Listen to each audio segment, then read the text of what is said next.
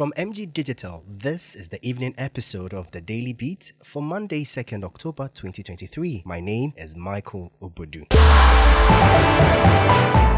Chief Executive of the Korle Bu Teaching Hospital, Dr. Opoku-Ware Ampomah, while speaking on Ghana Tonight on TV3, said only five patients have paid their proposed fee. He added that patients were not supposed to be charged the new cost as it has not yet been approved by management despite being posted at the unit. He insisted not more than five patients have paid the new cost of 765.42 cedis from the previous 380 cedis.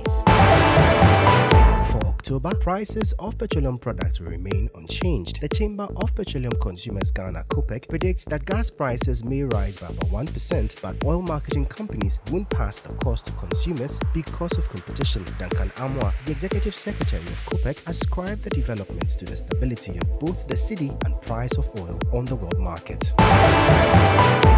School leader has held talks with Congolese President Denis Sassou Nguesso as he seeks to end sanctions imposed on the country. General Brice Oligui Nguema said his visit on Sunday to Congo Brazzaville was aimed at strengthening ties with its neighbor and ending Gabon's isolation within the region and globally. It comes weeks after Gabon's membership of the African Union and the Central African Regional Bloc was suspended after the 30th August coup.